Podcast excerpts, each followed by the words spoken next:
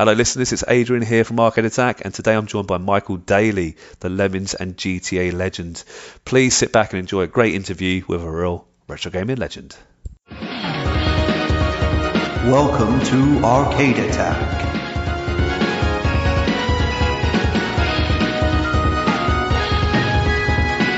A retro gaming podcast for up to four players.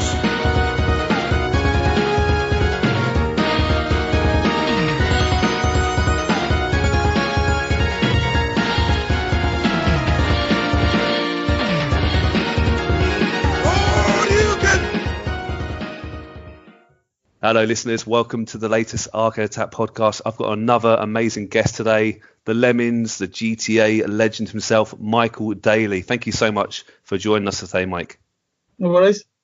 Brilliant. Uh, can I start actually when uh, kind of your earliest memories and fondest memories of video games uh, growing up? What, what were your favourite games back then? Um, let me see. Initially, I think the first stuff was I saw was um, an arcade machine, um, Galaxians or something. Um, but after that, a friend got a, a ZX81. Um, we used to play some crappy games on there. But it was really when the Spectrum, when he got a Spectrum and we started playing things like Manic Miner and um, Full Throttle and all that kind of stuff, Death Chase, um, was when you kind of started getting hooked on it.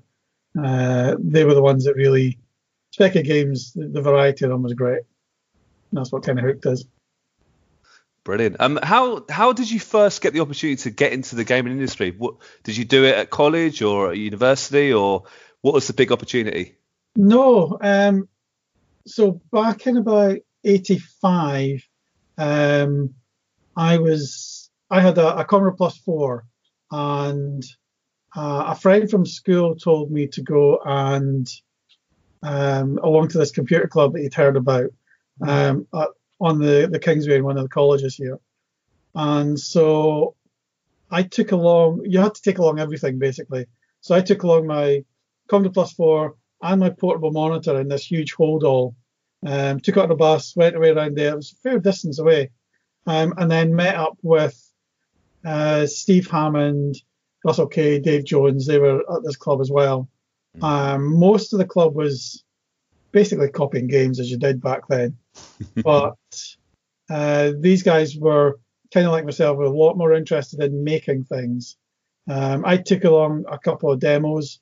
I think I had a, a kind of scrolly, dreadnoughty type spaceship or something at, at one of them, um, and that kind of drew interest. Um, so Steve, Steve was on the, the 64 at that point. Um, Dave had just got his Amiga but he was still doing Spectrum stuff with Russell. Um, so we we all kind of got together and, and, basically started to make little demos and things together. Uh, Russell and Dave finishing off a game called Moonshadow mm. on the Spectrum. Dave actually grew bored of that and went onto his Amiga and left Russell to, to finish it off.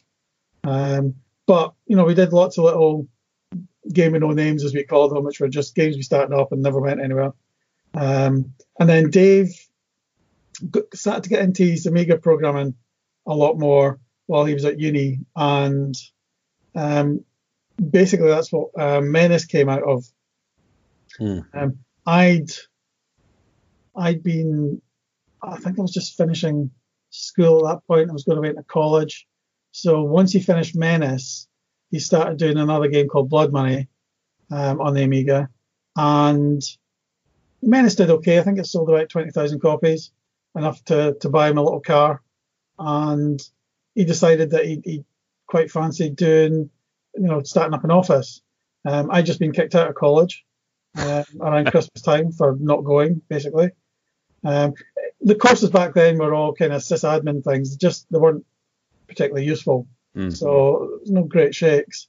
Um, but my mother obviously wasn't particularly happy. Um, but I think three months after that, um, Dave asked if I wanted to, if, if he started an office, would I want a job? So, I mean, that was a pretty easy interview and a pretty easy answer, you know, uh, get into your kind of dream job doing games. So he took, he got me a, a Dolphin DOS for my Commodore 64, which was a kind of turbo loading thing, mm. the disk drive. and I I did this shoot 'em up demo, um, and he gave that to Psygnosis as, as proof that I could code, and he got um, for my first game, um, Ballistix, he got that as a port from the Amiga NST, and I had to take that onto the Commodore 64. So we kind of started oh, probably about May or so um, in Russell Kay's house. Uh, we were up in his bedroom um, doing these ports. Uh, he was doing Menace at that point. I put Menace to the PC, and I was porting Ballistix over uh, to the Commodore 64. Um, and we were there for about three months until Dave got an office sorted out, and we all moved out of the office. So it was a an interesting start, but you know, it was, it was fairly straightforward as far as I was concerned. You don't get interviews quite that easy. Do you want a job? Yes. No. So, yeah. I mean, I mean, you obviously earned your job, but I suppose you knew the people as well. Were these? Correct me if I'm wrong, uh, Michael. These were the original. You, you and yourself included the founders of DMA Design. Is that right? Yeah, the four of us were kind of the ones that started out back in 85 or, or so. Um, we, were, we were all making games together. And then when Dave started up, uh, I mean, it was his money. He, he started the office. And then I was the first employee. Um, Russell and Steve were freelance for a while and then came into the company later. Brilliant. What does DMA stand for, if you don't mind me asking? Doesn't mean anything. right, fair enough. That's a very good answer. Um, what was it like the early days? Because he said earlier, just then you worked in bedrooms. Obviously, it got, I assume, a bit more professional when, when you moved to an office. What, how do you reflect on sort of really early days and sort of finding your feet and, and building a name for yourself? Um, I mean, it, it didn't actually change that much when we went to the office um, because it was still just the four of us initially. Um, it was still very much a boys' club. Um, so much so that when Dave's girlfriend came down to the office, um, she would go into a cleaning frenzy because the state of the bathroom in the office was horrendous. um, and because we were, you know, teenagers and early 20 somethings, we didn't even think of that. So in the early days, it was it was very chilled, um, and it still didn't feel totally real when you get down to it. I don't think it did until I saw the first my first game on a shelf in a shop. Um, that was pretty cool. Um, it, it, took a good few years till other folks started coming into the office before it started getting a little bit more, you know, we're a proper development studio uh, now. So Gary Timmons appeared a month after me. Um, they've employed him to do art, and I mean, had other folks. Scott Johnson um, came as well. He was he was to do art for Walker. Um, who else came in the early days? We had lots of devs float in and out as well. We kind of became a hub. Yeah. Uh, because there wasn't many places in Scotland for coders. So I think there was one in Glasgow as well, and they'd come through now and again, um, just for chats and drinks and stuff. So it was, early days was very, yeah, still very bedroom codery. Nah, fair enough, fair enough. Um, you've of even you know for a good number of years, DMA Design they work very closely with uh, Psygnosis. How did that opportunity and that relationship sort of arrive? And uh, it just seemed that, that you guys seem to work very well together. Would you agree with that? And how would you sort of reflect back on that sort of relationship? In the early days, I think that's true. I mean, it was obviously Dave with his Menace game that, that chose Psygnosis. He um, he initially took the demo around various places and uh, I think Hewson were the first ones to actually show interest, and actually there was a it was published on the front of a magazine under the, the Hewson Hewson name because it was going to be Xynapse. Mm-hmm. Um, but doing a port of the game, you obviously don't get nearly as much money. So Dave decided to keep looking, and I think he said that Psygnosis was more or less the closest one. You could drive down, and they were interested. So I think it was about a three and a half to four hour drive from Dundee to Liverpool. Mm. Um, well, in those days, uh, it's a bit longer now because the speed cameras that he used to floor it. I think we did it in three and a half hours from Dundee, which is was quite good going in those days. Yeah. Um, so it, it, was really, yeah. I mean, Psygnosis was just getting going, um, but they were the closest ones to to us really, and you could drive there. Stuff. I actually I spoke to uh, Mike Clark recently, and he worked for Psygnosis, and he he said that sometimes he would help out at your games and just test them. Uh, did you ever do any work on any of uh, their games by any chance? Ever cross cross over at all, or do you, you kept your own stuff really? Well, with, I did a couple of ports. I mean, we did a few ports in at DMA. I did Ballistix and Shadow of the Beast. Yeah. We did a C64 port Shadow of the Beast as well. Um, I think after that, it, it was just all our own stuff because the Lemmings had appeared by then. But up until Oh, that yes. point, yeah, it was tho- those those two games we ported to PC Engine and, and C64. It must have been pretty hard to get Shadow of the Beast on the C64. Do you, how, would you reflect on that sort of particular that that role? I, I didn't do that port. I did the PC Engine one. oh, sorry. Okay, yeah. I helped. I helped roughly on the 64 one just to, to give technical suggestions um, on how to do things. Um, it was actually done by uh, Richard Swinfin, who was a friend of mine at the time.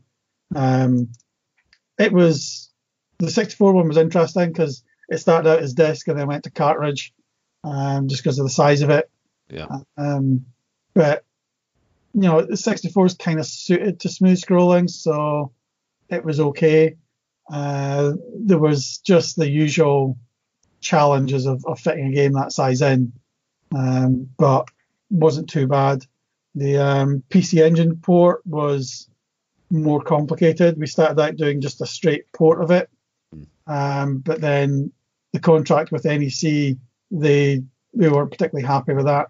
They wanted a lot more added to it. Like Psygnosis had been promising them the earth to, to get them to sign up. Um, so it ended up going from just a cartridge to the CD-ROM uh, system, and the CD-ROM stuff was a nightmare. Um, you didn't have directories or anything when you built the disk system. You actually you had this huge um, double bay SCSI drive. That was a 720 meg drive, which back then when you had like a 20 meg drive, that was what you you know machine had. These were huge things, Mm. um, and it basically built this direct index accessing thing. So it was a bit of a pain to to build and get running.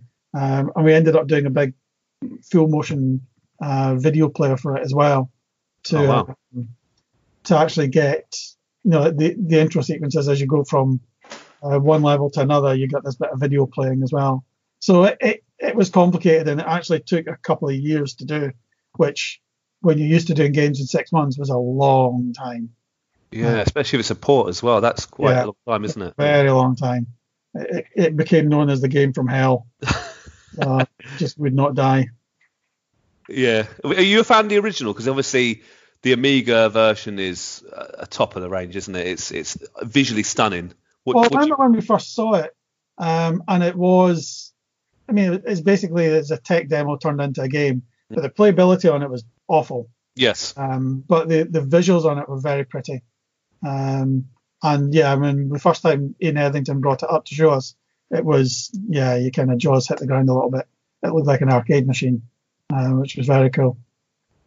I, I actually agree. It looks amazing. It doesn't play quite as good as it looks, truthfully. Yeah. Um, I've got to ask now, Lemmings. I mean, you are probably best known for two gaming series, and we'll talk about the the second one soon. But Lemmings, wow, it's. I mean, how did that first start? How did it? You first sort of think we're going to make a puzzle game, and uh, you know we can make it with like small sprites. I would love to know the kind of early development ideas thrown about and how you sort of stumbled across this amazing game. So the initial part of it was the, the characters, obviously, Mm. um, and that came about because of uh, an argument between Scott Johnson and myself. Um, Scott had been brought in, as I said earlier, to, to do graphics for Walker. Mm. Uh, Walker was the character out of Blood Money, the, the two-legged ATAT that Dave really liked and wanted to do a game with. So Scott came in to do graphics for that. He did this the initial um, ATAT sprite and then set about doing characters for the the, the Walker to shoot. Yeah. Um, but they were all about 16 by 16 pixels high, so they were they were large, um, and I thought overly large. Um, you think of Star Wars and its ATAT, you know, people barely come past the feet really, Yes. um, whereas on the Amiga that would bring them up almost to the height of the cockpit, so would make the ATAT seem very small. So I had this discussion with him saying that um, this should be much smaller. Eight by eight would probably be good. Mm. He didn't think you could get any kind of character in that So I set about doing this animation to try and prove him wrong. Um, I think the animation's out there somewhere. Um, you can see from it that I did it mostly. I think it ended up being about 10 pixels with his bouncy hair, um, or spiky hair as I, I drew him. So, but it was it was a lot slimmer and smaller, um, and kind of fitted the bill much better. But when I was doing it, um, and I took inspiration for the character from a couple of games. Um, one was Beachhead 2 on the 64. They had a really nice animation sequence um, of a guy throwing things. And I, I remembered it a lot smaller than it actually was. But then the other one was Oids that had, you know, tiny four or five mm. pixel high characters who didn't animate well, but you know, as soon as you you make them a little bit bigger, you think, well, that should probably work better. Um, so after seeing that and, and, drawing some of these lemmings, um, I decided to kind of draw a gun, shooting one, and having it burn down the way that um, Oids did when you shot them on the ground. Um, and did you do that? And then I think I did that one first. I had the gun and the little burning down animation, and I showed that to the guys, um, and they were all just kind of falling about laughing at it. Just this stack of wee men running up to a gun to be shot. Mm. Um, it was there that Russell kind of just coined that phrase. You know, they, they just look like lemmings walking up and, and, falling off that. that kind of ah. Um, and just say, you know, there's there's definitely a game in that somewhere. Um, after that, I drew a 10 ton weight squashing them. Um, and Gary Timmons did um, a couple of other death sequences. He did a mouth and a, a spinny blade. But he also took my original character and, and smoothed it out and made it a lot more bouncy. Um, so once they had that, it was really just who could find the time to do the demo first. Um, Russell managed to get them walking on the ground first. He had an idea from watching Salamander uh, when you fire missiles and they, they come along and they hit the ground and they follow the terrain. He had this idea about using that for lemming walking. So he, he did a demo with all the lemmings characters dropping on walking on the ground using this technique. And he got he got the hundred on on an eight megahertz PC, which was a lot of characters back then. So that was the first demo, and that was shown to a few folk. We actually went down to the PCW game in would it being September or October of '89. So the office had only been open a couple of months, mm. um, and we all kind of flew down to London um, to go to this computer show. And they showed it around, and everybody's going, yeah, yeah, nothing, no huge amounts of interest in it um, as yet. And so I think that the I managed to do a very brief demo of just 11 walking as well on the 64, but then I got pulled onto something else. I think I was waiting to start Shadow of the Beast at that point. Um, and then it was actually Dave that then found the time. He, he, he was working on Walker, but it wasn't going the way he wanted, so he, mm. he shelved it and decided to, to have a go at Lemmings instead. Um, and it's actually Dave and Gary that came up with the skills and um, general gameplay of it all, um, and the mechanics of just you know digging through the ground and all that kind of stuff. Um, he did it in a very simple way, just a huge bitmap, and had all the characters walking over just like Russell's demo, um, and then just came up with ways of letting them modify the ground, which is obviously putting something down, taking something away, um, and then giving that as tools over to us to actually try and make levels with. Um, the traps themselves came from the very original demo. When I did the animation, we did all these ways of killing lemmings. Um, it was obvious that when you did a game, the whole thing would have to revolve around them dying in some way. Mm-hmm. So the, the traps were really an obvious thing to put in to say, you know, we can get all these comic deaths. Um, it was very much Wile E. Coyote Roadrunner style, just you know the most more ludicrous you can think, think of, the better. Which is where the 10 ton weight came from. You know, it was, it was brilliant. The Coyote stuff. Um, so he put in all these objects and got Gary to animate them all. Scott drew all the backgrounds, um, and then he gave us this wonderful level editor to basically play and see what kind of levels we could come up with.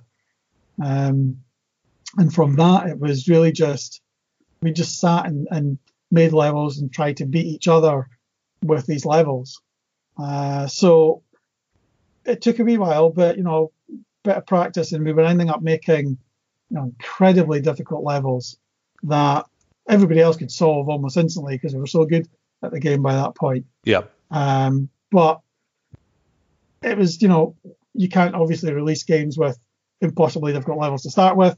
So it did occur that if you just added a couple of skills or something to the levels we already had, you would make them a lot easier. So that, that's why you've got the duplicate levels uh, through the game, just to Ah. save making, you know, huge numbers of them. Mhm. You just take the original level that was hard, we add a couple of skills, make it much easier, and then Gary went through and graded the whole thing basically to make that nice difficulty curve. And he also Gary did the um, basically those introductory levels, you know, just dig and so on, Mm. just to get people into it. And they're really important because it introduces everybody to each individual skill so you can see what it does without any complication in it. Um, and then you start getting all the combos and stuff and, and really eases you into the whole game. Um, it's probably one of the first tutorials that you kind of got in computer games. It's just this slow introduction of things. Um, so I mean, it it was quite a slow build from that initial thing all the way through. I mean, that would have been 89, and then the game obviously came out in 91. So it took about nine months, I think, to actually do the game. So there was a good six or seven months where, you know, somebody would do something, it would stop, and go on to something else, and then come back until Dave actually sat down and and, and started making it in all earnestly, basically.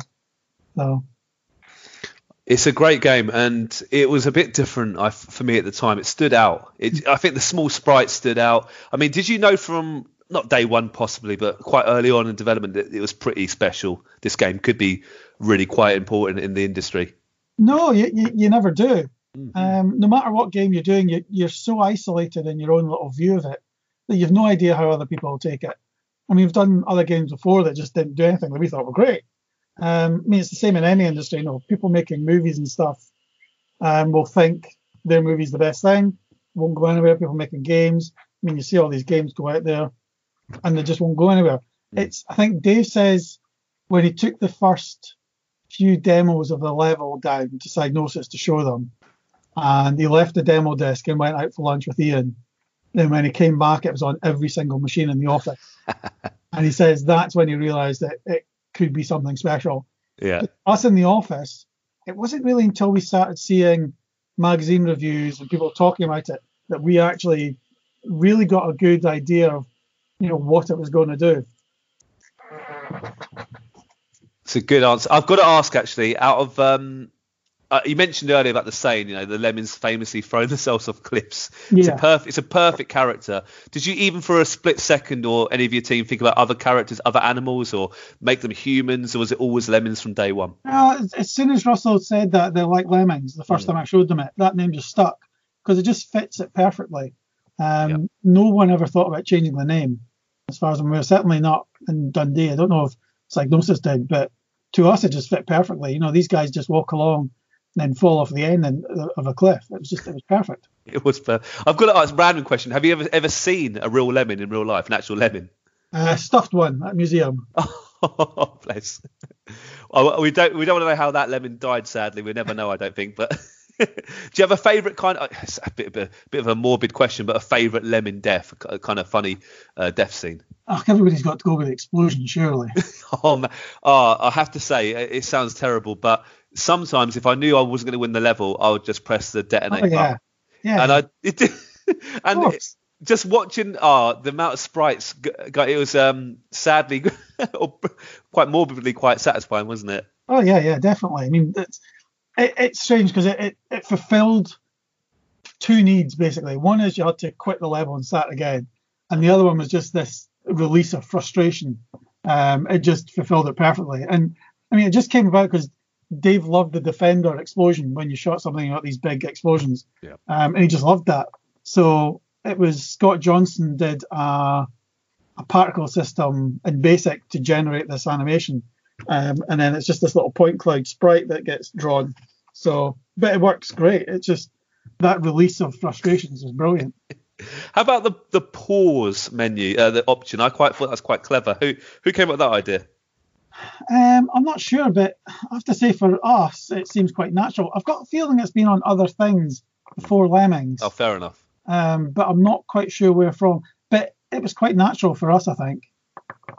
I it's just a great example, another example of that game just being the, the, the humour of the game was perfect. I have to say. Mm.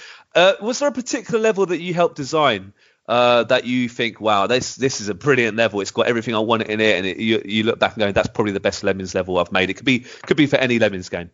Uh, the the original one, the it's Hero Time, Mm. um, is definitely my favourite. Um, normally, when we sent lem- uh, we, when we made levels, we'd send them that Psygnosis. They test them, and we get some feedback on it saying it's too hard, it's too easy, it's Yeah. you know it took us this length of time to do, and there'd, there'd be a few notes for each level that we sent down. When we sent that one down, there were scribbles all over the page. Um, normally, it'd take them about three to five minutes to fi- finish a level. This one took them over an hour. Wow. just scribbles everywhere. And it's just one of those levels that needs that slight, um, you know, lateral thinking to actually solve. That I was really quite proud of it. It's definitely one of my favourites. Uh, again, I, I don't think I've got this in my questions, but do you are you quite? I, what I like about the game is you can complete the, the same level in different ways, can't you? Yeah. Some- and is it quite? Have you ever seen people play levels differently than you expected, and have you seen quite ingenious things go on? Um, in earlier levels, you can certainly do that. Later levels tend to be, you know, you tend to have to do them in the, the specific way. When we were testing it, um, if somebody did it a different way, we'd go and change it to make sure it had Ah. to get done in our way. Um, the original, one of the things that Dave loved about Lemmings, and actually is what got him into all the GTA stuff as well, is this kind of just give them the tools and give them an open world and, and just let them figure it out. So the tools can just be used in any way. Um, and it seems like it's very liberating and, and quite free to make them and, and use them, and you could do a level anyhow. But actually, like I say, early on when you had spares of skills, then yeah, you could probably do it slightly differently. But as soon as you got to the original design of that level, they were all pretty strict in terms of what you'd have to get and where you'd use things. Yeah. Because we spent a long time making sure that there was no other paths through. Because a lot of the time, when Steve Hammond was doing levels, a lot of his levels failed because there were these other paths, and he'd come up with this really difficult path through, uh, but there'd be a really easy one to go round. um, and that was the trick. I mean, Dave only got a couple of levels in for the same reason. It was Scott, Dave, uh, Gary, and I that, that kind of did the, the main bulk of the levels um, because we were able to narrow down exactly the path that we wanted people to take. Ah. No, good. I mean, I always thought, and you, it's pretty, you probably already answered it, that Lemmings could have a really good kind of um, map editor. You can make your own levels and, and challenge your friends. But I guess I don't think that ever happened. Did it? Is that fair? No, I mean, there's there's obviously level editors out there now for it. Um, back then, the built-in level editor, there's, there's actually a video of it up on my YouTube now. Oh, Um, but back then we did consider releasing it, and the level editor that was built into the game was really nice to use. Um, but Psygnosis just reckoned would make more money selling more levels rather than doing a level Ah. editor. And also, you couldn't really share levels very easily back then, so it'd be a bit pointless a lot of the time. Um, so they just decided, no, we won't do a level editor. We'll just do more levels. you, you had the Christmas uh, editions and so forth, didn't you? And oh no more lemmings. Yeah, no, that makes sense. Yeah. Definitely. I've got to ask you actually, Mike, about the infamous 666 level on lemmings. I mean, Yeah. you, that was one of yours, wasn't it? Yeah, I'm afraid so. What? what? I mean, is that the hardest level in the game? I mean, can you explain exactly Oh, no, how, that come, how did that come about exactly? it's not very hard at all. It was just a, a visual concept more than anything else. Um, in the level editor, you could set the release rates, the number of lemmings you had, and all this kind of stuff, and it would give you a percentage at the end that you had to save and so on. And I was trying to make 55 of everything, um, but releasing 55, whatever it was, lemmings, I couldn't get the 55% to quite match up. Yep. Um, I just discovered by accident, if I made it 66, all the percentages and everything just worked out, so I could do 66 of everything. Um, I happened to be doing designing the level because there was the different styles, and I just so happened I was in the Fire and Brimstone style, and you just think Fire and Brimstone six six, oh six six six, no, yeah, that, that sounds like a good idea. Yeah, no, it wasn't. Um, and that's that's the only reason it came about. Um, and we got serious stick for it. Oh, really? The US kind of, you know, deep south, they were not happy with a 666 in a game, Mm. um, saying promoting Satanism and all that kind of stuff. Although I do tend to think you dropped in it and you're rescuing them from it and taking them to a better place. That's that's my theory. I'm with you. I'm with you. Was there any other kind of funny levels like that, or you know, interesting sort of ideas that maybe didn't make it into the game? Any other kind of weird, you know, level ideas, for example? Not for me, really. I mean, the 666 one obviously got in, but was dropped from, I think, every other port of the game. Um, like the the Nintendo ones and stuff, they they all dropped that and, and put in a substitute level. But all the other ones went over um, as is, and there was very little not taken. I had I've got one or two on my editor disc that didn't make the cut, but if they didn't make the cut, it's because they weren't particularly good Right. rather than there's just no space for it. We used all the levels that were good, basically. Fair enough. How about um, abilities? I mean, obviously, so- some can sort of build bridges. There's umbrellas, obviously. Uh, there's diggers. I mean, you, you, there's so many very interesting abilities. Was there any original for the original title? I mean, abilities that were discussed that never quite made it into the game. No, I mean when we first when we saw it, I mean it was it was mostly those skills that were in. I don't ever remember other ones um, really kind of coming and then going. It was always just the ones that were there. Um, they kind of fill the gap pretty well. I think the only things that we thought were missing were some kind of vertical uh, climbing thing. You've obviously got the, the builders that go diagonally, but you can have diggers that go straight down or miners that go diagonally.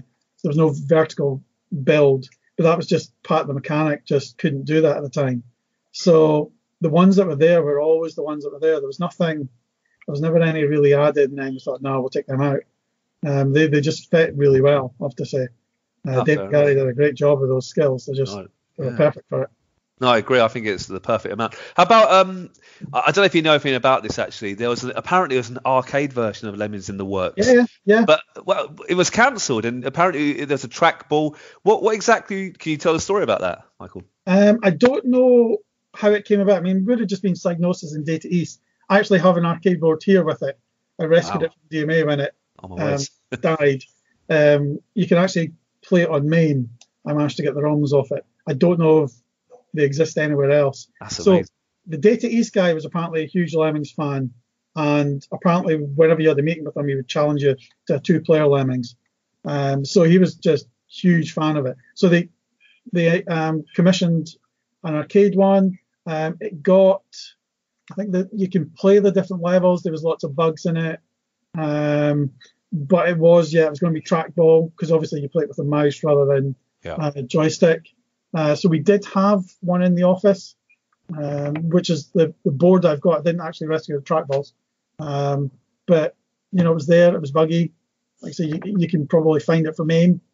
Um, Data East did it, and you know it, it looked like Lemmings. It was also the thing that they gave us the idea for the fast forward because they implemented the fast forward for Lemmings One. Uh, oh, that's clever then. Yeah. yeah, and we thought that's a good idea, so we pinched it for Lemmings Two because it was the thing that really annoys you in Lemmings One, waiting for all your Lemmings to finish. Yeah. Um, and fast forward, yeah, makes total sense. So we pinched that. There you go. There you go. I mean, I bet those arcade machines are worth a pretty penny uh, if there's any knocking about still. I don't think it was. They never got as far as an arcade machine. Right, It was just okay. a, a, a board. Oh, fair enough. Fair enough. Uh, how about Lemmings 2 then, the tribes? Were you involved in that game quite a lot as well? Um, I did the SNES version of it. Right. So, um, I mean, it was again Dave and Gary um, and some of the other artists and stuff. I guess uh, sat down and came up with a whole lot of skills. Um, obviously, coming from uh, just that limited set, you wanted a whole load of new ones. Um, So there was there was a few driving forces behind Lemmings too. One is we wanted to get rid of the the technology that was in Lemmings One, which was just this huge bitmap. Because going onto console, it was a nightmare. You just didn't have the RAM for it. So Dave came up with a tile map system that he figured out would kind of work, and then sat with me and we kind of went through it and made sure it would. So I was obviously going to do it on the SNES, so I had to. Um, and that that was the kind of main driving force as far as the technology went, is to make sure it was actually portable into everything. Um, but in doing so, you also got a chance to change the orientation of the levels. So Lemmings 1 was obviously just horizontal. Lemmings 2, you, there was several different sizes of map from horizontal to vertical. Yeah. And I think that was the best addition in Lemmings 2 was just that change in orientation because it really changed how levels progressed and how you, you moved through them. It was totally different. Um, the skills, again, like I say, it was just they came up with a load of skills, but some of them are rubbish. We ended up having to go back through levels and put in um, skills that were never used. So things like the roller and stuff were just you know, pointless. Yeah. They were never used. So they put them into some levels just so they were used. Uh, some of the other skills are very cool. Things like the Magna Booter was a really cool skill, but again, Yeah. it was a pointless one. Things like the Ballooner were really nice and actually took a bit of skill um, to actually use, so they were really good ones. Uh, the Archer was a great skill, but the code was horrendous. Um, and yeah, I mean, I would have taken maybe 10 or 20 skills, I think, rather than the huge numbers that, that we ended up with. Um, Yeah. You could have easily done a nice set of uh, levels just with those ones.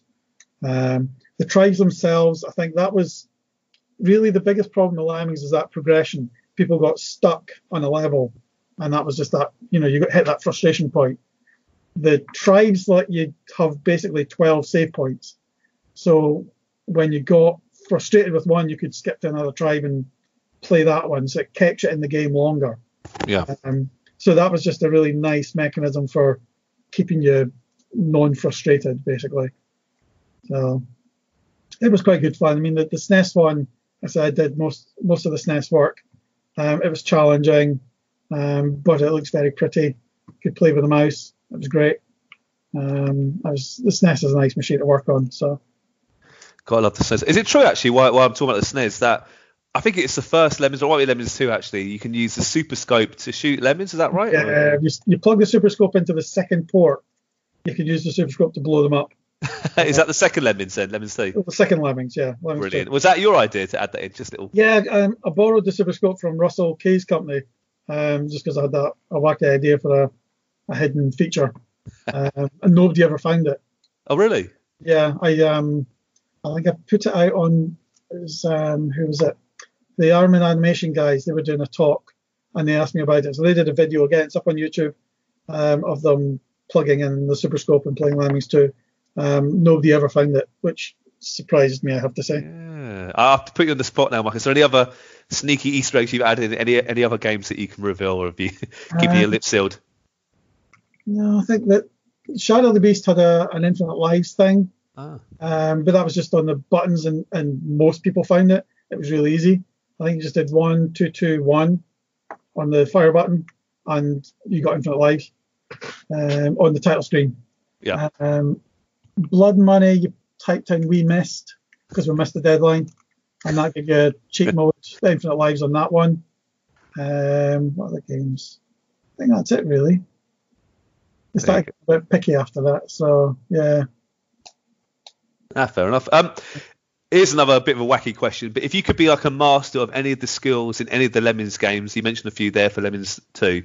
Which skill would you love to have personally, and why? Oh, you've got to go Super Lemming, wouldn't you? yeah, of course. That's the obvious answer. Everyone wants to fly. what would be the most pointless power, do you think? Pointless power. Well, you get your roller and your um, runners and stuff. Yeah, they, they was roller was stupid. yeah, fair enough. Yeah. Um, I mean, I've got here that Lemmings uh, was one of the most ported games of all time. It's on so many different systems and consoles and whatnot, and it's made. I've got here over 15 million sales. You may have a different figure, but would you personally class your your work on Lemmings as probably your biggest achievement in the industry? I mean, not many people can say they worked on such an important game, in my, in my personal opinion. Um, most folk would probably class GTA as that, but I'm still a Lemmings boy. Yeah, I still, I still favour Lemmings over GTA. I think it's got a, it's got more potential for for my liking. It's just never been taken. Um, but I think the the characters, the humor. It's just, I think it's a much more enjoyable game than GTA. So yeah. We'll talk about GTA very soon. How about uh, again, as we're kind of the Lemmings theme, uh, Lemmings Three, all new world of Lemmings. I mean, that's a bit of a different take on the game. What, what's your personal opinion on, on that game? The fir- kind of the Lemmings three has been sort of dubbed. Yeah, um, I did a little bit on Lemmings 3. I did some of the audio stuff for them, and I did the installer, I seem to remember as well.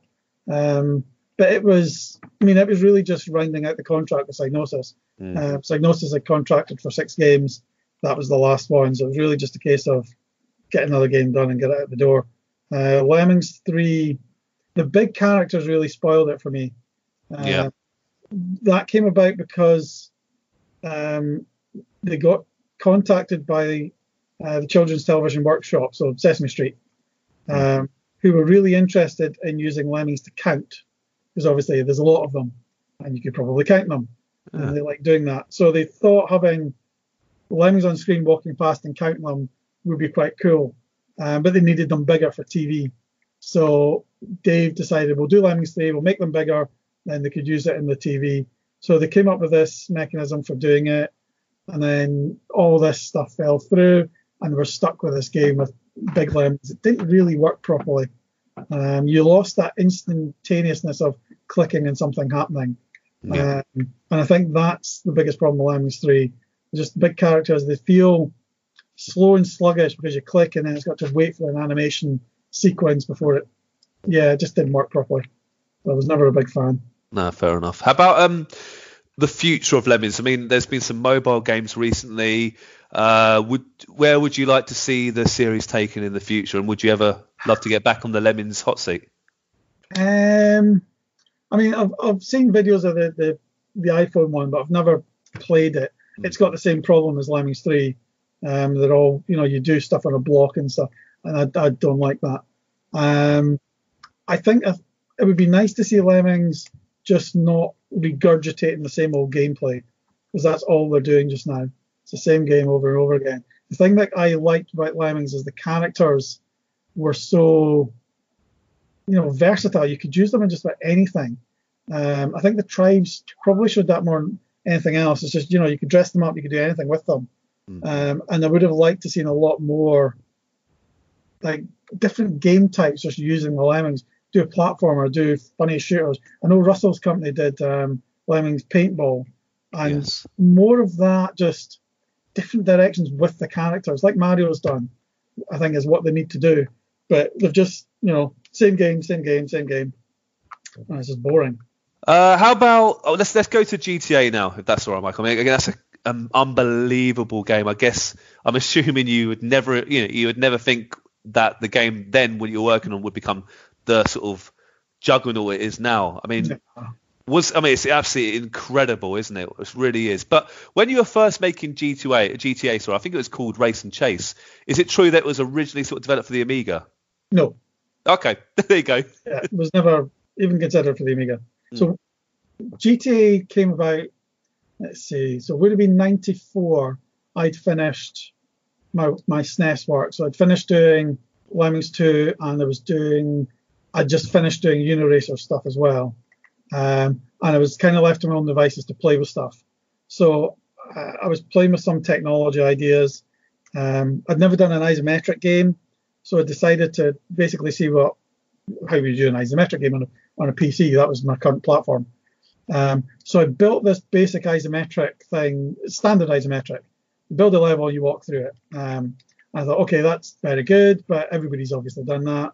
So what can you do to make it a bit more interesting? So I decided to basically see if I could spin the isometric view uh, smoothly rather than just that forced 90 degree thing. Um, so managed to get that working um, and basically had this kind of city, little mini city view um, spinning about in an isometric view, which was quite interesting.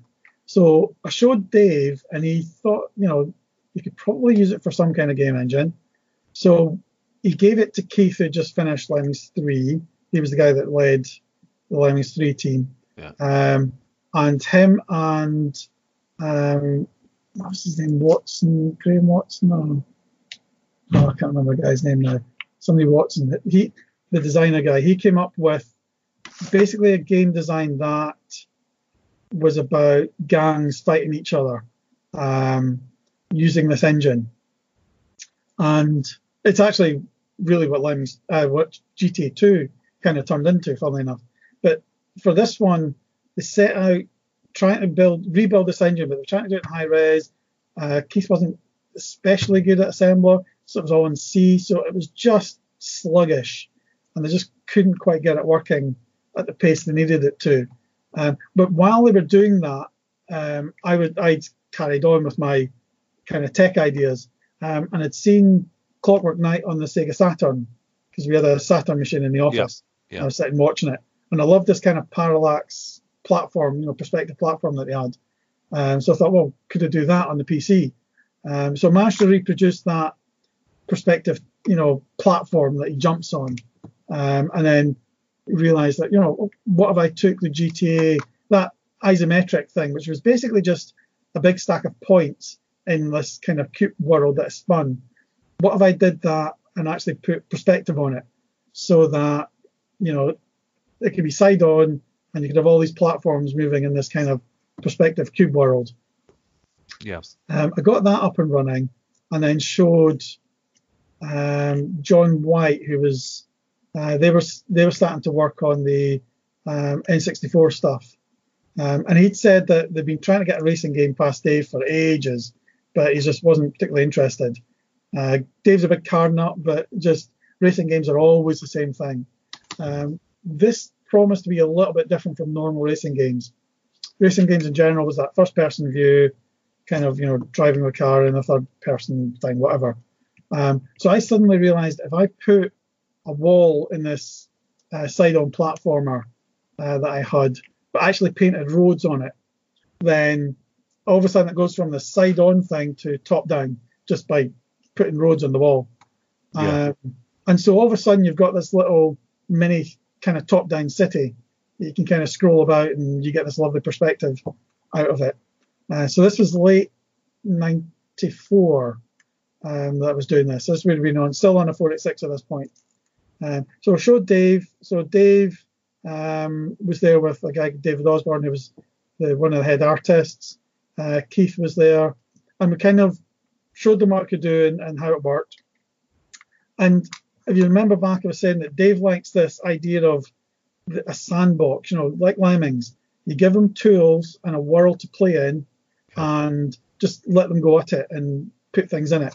And he kind of realised pretty quickly that given a city that you've got decent kind of uh, constraints around, so you can make it appear quite busy, that you can make, you know, this kind of living city, and then you could just drop players into it and let them, you know, do things. And so he decided, okay, we'll scrap the other one, um, which turned out to be a good idea because um, about a year later, Syndicate Wars came out, and Yeah. we kind of we didn't like the viewpoint at all, and that was more or less that isometric rotating thing. So we were quite pleased we dropped that. But Keith took the engine, read it on C, um, and then they started to do this game that David thought of, which is this cops and robbers. So you could play either the cops or the robbers. Excuse me.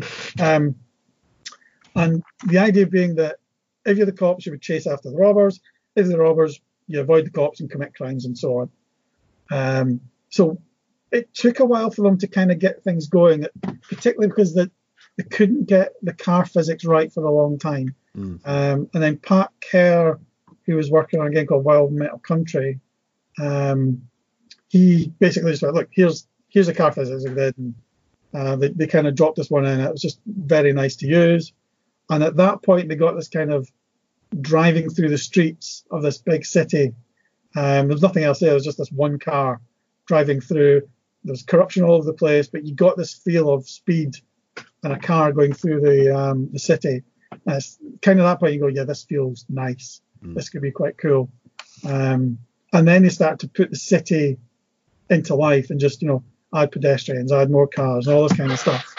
Um, GTA has always been kind of slated for its very basic retro graphics, um, which in some regards true, but at the same time the game would never have worked in a third person or first person um, viewpoint, particularly back then. Yeah. You think you're, you're starting the game in 95, 96 is where it's supposed to be finished. You know, you'd, you'd still be software rendering, really. Um, you couldn't have drawn a city with any kind of view distance in third person and have populated it at the same time. You look back at games like Carmageddon and stuff that have, um, you know, were about that time. Yeah. They've got like two people walking about and another car. There's nothing there. Whereas GTA, because of that top-down view and sprites, you know, it, it's busy. There's lots moving Oh, yeah. about. Oh, Um, yeah. And that's what really makes the game. And most people tend to miss that. Is that it's the fact that it's a living city is why you have so much fun in there. And if it had been in 3D, it would never have been like that. So I think the the whole thing about you know giving this top-down view where you could zoom out and see more of the city, the the engine just kind of lended itself to that, um, and it let you confine it to just that view to be able to fill it with interesting things.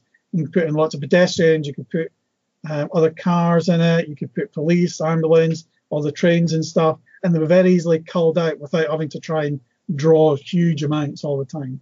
Um, so it kind of progressed, um, as most games do.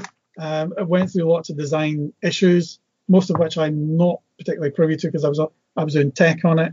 Um, I took over the rendering of it from Keith. Um, I ended up giving them this little library that would release now and again with a new rendering engine. Um, I rewrote all the stuff in assembler, um, and then we got a we were ready to get a visit from 3dfx, and we suddenly realised we had nothing to show them. They'd given us a card about a year or so earlier, um, but we didn't actually have many any 3D games at that point. So it was a case of well, what do we show them? Um, because I've been doing this library, I managed to knock up um, a version of the GTA library with the 3dfx in it, which meant we could have a nice high res filtered thing, um, which was really nice. Um, so we kind of showed them that. and went, oh, they like, we're using the cards. Thank you for sending us free stuff.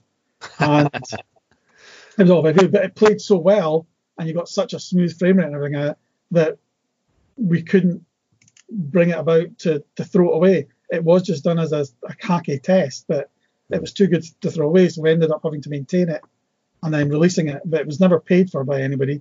It was just a demo that was too good to bin. Uh, I've, I've heard reports that it was close to being cancelled at some point. Is that true, or is it? You, you said Oh. here you just couldn't cancel it. Is that right? Hello. yeah. Uh, can you hear me, Mike? You know,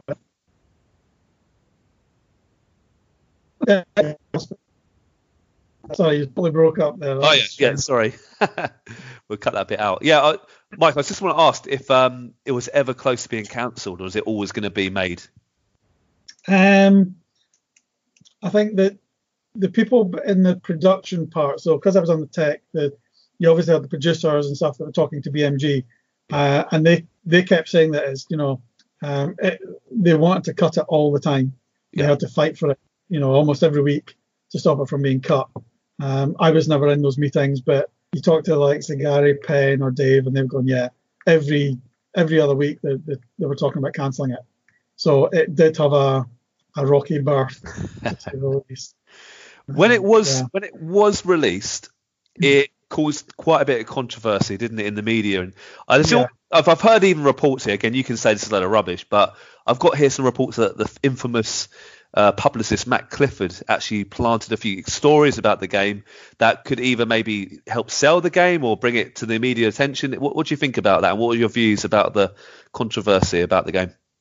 Well, David always said that he, he had a meeting with Max Clifford and, and he laid out this PR campaign and told him all the different things were going to happen, all this controversy and stuff, and Yeah. that every single one happened. So, I mean, Max was obviously this media guru Yeah. and what he was doing. So you can only assume that, yeah, there was there was things planted to cause controversy. I mean, how else would you get a game like that um, being discussed in the House of Lords? That was just it's crazy. It's You know, they're it? talking about murder simulators. There was nothing like that. You know, there's much worse games going about. Um, so it was, it was. I put all the media success right down to Max Clifford, Mm. He knew what he was doing and he, he, he did it well. No, yeah, yeah, fair enough. Um, were you surprised actually? Uh, I mean, look, let's be honest. The first Grand Theft Auto was not uh, no dud. It sold millions, didn't it? But are you even shocked to today how massive the series has become? Arguably the biggest game series in the world right now. Yeah, I think. I mean, PS2 had a lot to, to, to say about that. Really, um, I think that the guys from Silicon Valley that did the game Silicon Valley at DMA, uh, Les Benzies and, and Adam and, and stuff, and Obbe, they were the ones that really took it from basically what's an arcade game. You look at GTA 1 and GTA 2, they're Yeah. still fundamentally arcade games because that's what DMA kind of did. And they're the ones that took it from that into this kind of cinema style storytelling. Um, and I think that's what took it to the mass market, coupled with the PS2 becoming that kind of really cool must have thing. Um, I think the, the two kind of needed each other to really make the success out of it. So GTA became the game you had to have on a PS2, but everybody had to have a PS2 because it was just this cool, desirable thing. Um, so one made the other, I, I suspect. Yeah. Um, and then once they were starting to play it, you know, GTA 3, Vice City, and so on, and it just got bigger and bigger. And from that, it was just, yeah, it was just obviously it was just going to take off. I don't think you could ever have guessed it was going to be as big as it is, but certainly back in, you know, early 2000 or something, after GTA 2 and Vice City, you could kind of see it's it's starting to grow its momentum. Yeah. Um, but I put that again down to to Les and the guys that just and just took it in a totally different direction from the original game. The original core game's still there because that's what's still fun. You know, stealing cars and going about stuff. That's still the core mechanic. Um, but taking it away from that fundamental arcade experience and making it that 3D story film thing is is Yeah. really what kind of attracted the masses, I think. Um, and again, you look at the early PS2 version of GTA 3, and there's still not a lot walking about. They were definitely kind of cutting the edge in terms of making a living city at that point. It was, know, it was hit or miss whether people would fall for it really, because there wasn't a lot of going on at that point. Yeah. Um, but I think, yeah, once folk kind of, yeah, okay, we'll forgive that, then it, it yeah, just kind of took off with the kind of storyline stuff. No, fair enough. And obviously, DMA Design. Correct me if I'm wrong, Mike. They, it turned into Rockstar North. Is that right? And were you there at the time, or when when did you leave No, uh, I company? left. I left just before GTA 2 Right. uh, finished. Um, I'd done the graphic engine for GTA 2, um, and I left to go uh, and be head of R and D at Russell Kay's Visual Sciences company. Um, so I kind of saw it from afar, really. Um, but I know that the guys in Dundee were, were treated badly by Rockstar. Really? Uh, as they just as they moved everybody to Edinburgh. Right, that's a shame. Uh, obviously, Rockstar North is still a massive Scottish uh, video, but it sounds, it does sound not quite the same. Uh, Some people say it's like the DMA design uh, of the future, but you wouldn't quite agree, would you? It's not really nah, it's very big and corporate. So. very big corporate. I mean, it's, I mean, GTA is one of the biggest exports in, from Scotland, apparently. I mean, Yeah, yeah. that's incredible, isn't it? Really. Yeah. When you think, of- when you see the new games, do you see it as a completely new entity, or do you still sort of, you must still feel proud that you're part of the Oh, original? yeah, I mean, it's, it's sort of still an evolution of the original Yeah. Um, like I say, the, the core mechanic of what it all does is still in there, um, and that still drives the whole game. So, you know, it's it's it's like any of these kind of big franchises. You look at the original Mario you know, from Donkey Kong. It's you know, it's started from that and gone on. But you know, when you have a hand in the original, you still feel quite proud of it. No, of course you should. Uh, are you looking forward to the new GTA 6? I mean, there's rumblings it's being produced, and which direction do you think they should go in? Do you, do you think it's just going to keep going the way it is, or are you a fan of the current sort of series? Um, I haven't played GTA 5 at all. Mm. Um, I, had I did get four just to run about and then see what the engine was like, but most of the games, I mean, GTA 3 and 4, like I said, I don't know about 5, but I, I hate this kind of blocking off of content where you just want to drive about because that's Oh yeah, that's the fun bit. In Yes. Vice City, all I did was steal a car, drive about, steal a fire engine, do little missions. I, I have no interest in these big long stories. I just don't have the time for it. Yeah. Um, so yeah, I don't really care about the newer games. Um, they're just kind of yeah, they're kind of for younger generations that have the time to waste. I actually, when I when I was playing GTA growing up, I'll be honest, Mike, I didn't do the missions. I just like to drive around and, and get Yeah. the police after me, and I I never really did the missions. It was, but that was part of the fun, and I didn't feel guilty about it. Well, that's what I'm saying about being an arcade game. It's just that immediate kind of fun of getting in, do this, cause mayhem, and then if you died, okay, that, that will start again. You didn't really care that much. And that's the core mechanic of it, and that's still Yeah. kind of there. Um, but the later games kind of block it off a little bit. Yeah, Um, I think GTA 3 is a bit more, uh, GTA 5 is more open. Um, it's just this kind of bigger open world rather than, you know, GTA 4, they had whole cities blocked off, like, you know, barriers and stuff, and that was just horrible. Oh, Uh, but I think it's certainly more open now. So, to some respect, it's, it's kind of getting back to its original route to just letting people play. Um, my son plays it. He, I mean, they go and have mad fun and doing stunts and stuff all over the place. Again, they don't play the missions; they play about in it. Yeah. And which is what the original game was. yeah, yeah. All right, got a few sort of random last last few questions. I know Yep. you're busy man, Michael, but if you could work on any sort of sequel to any DMA design title, ones you've worked on, ones you've sort of only had a few a few things involved in, what would you love to do? Any particular title you'd love to make a sequel in? Um, I'd love to do another Blood Money. I have to say, Blood Money Oh yes, shooter on Amiga. That was great fun. Um, always thought a a 3D side-on one of that would be lovely. Um, Uniracers is again, it's it's one of these games that because of the Pixar lawsuit you just can't Yeah. do. But it was a, it was a fun game. Um, yeah, no, probably Blood Money. I have to say, Blood Money was good fun. Yeah, yeah, good, good answer. Yeah. How about how about a Walker? I mean, I, I don't know if you heard, but Mike Clark was actually working on a PS3 Walker game. Do you reckon there's, do you reckon there's room for a new Walker game? Anything where you shoot masses of little people, yeah, that's fine. Yeah, Yeah.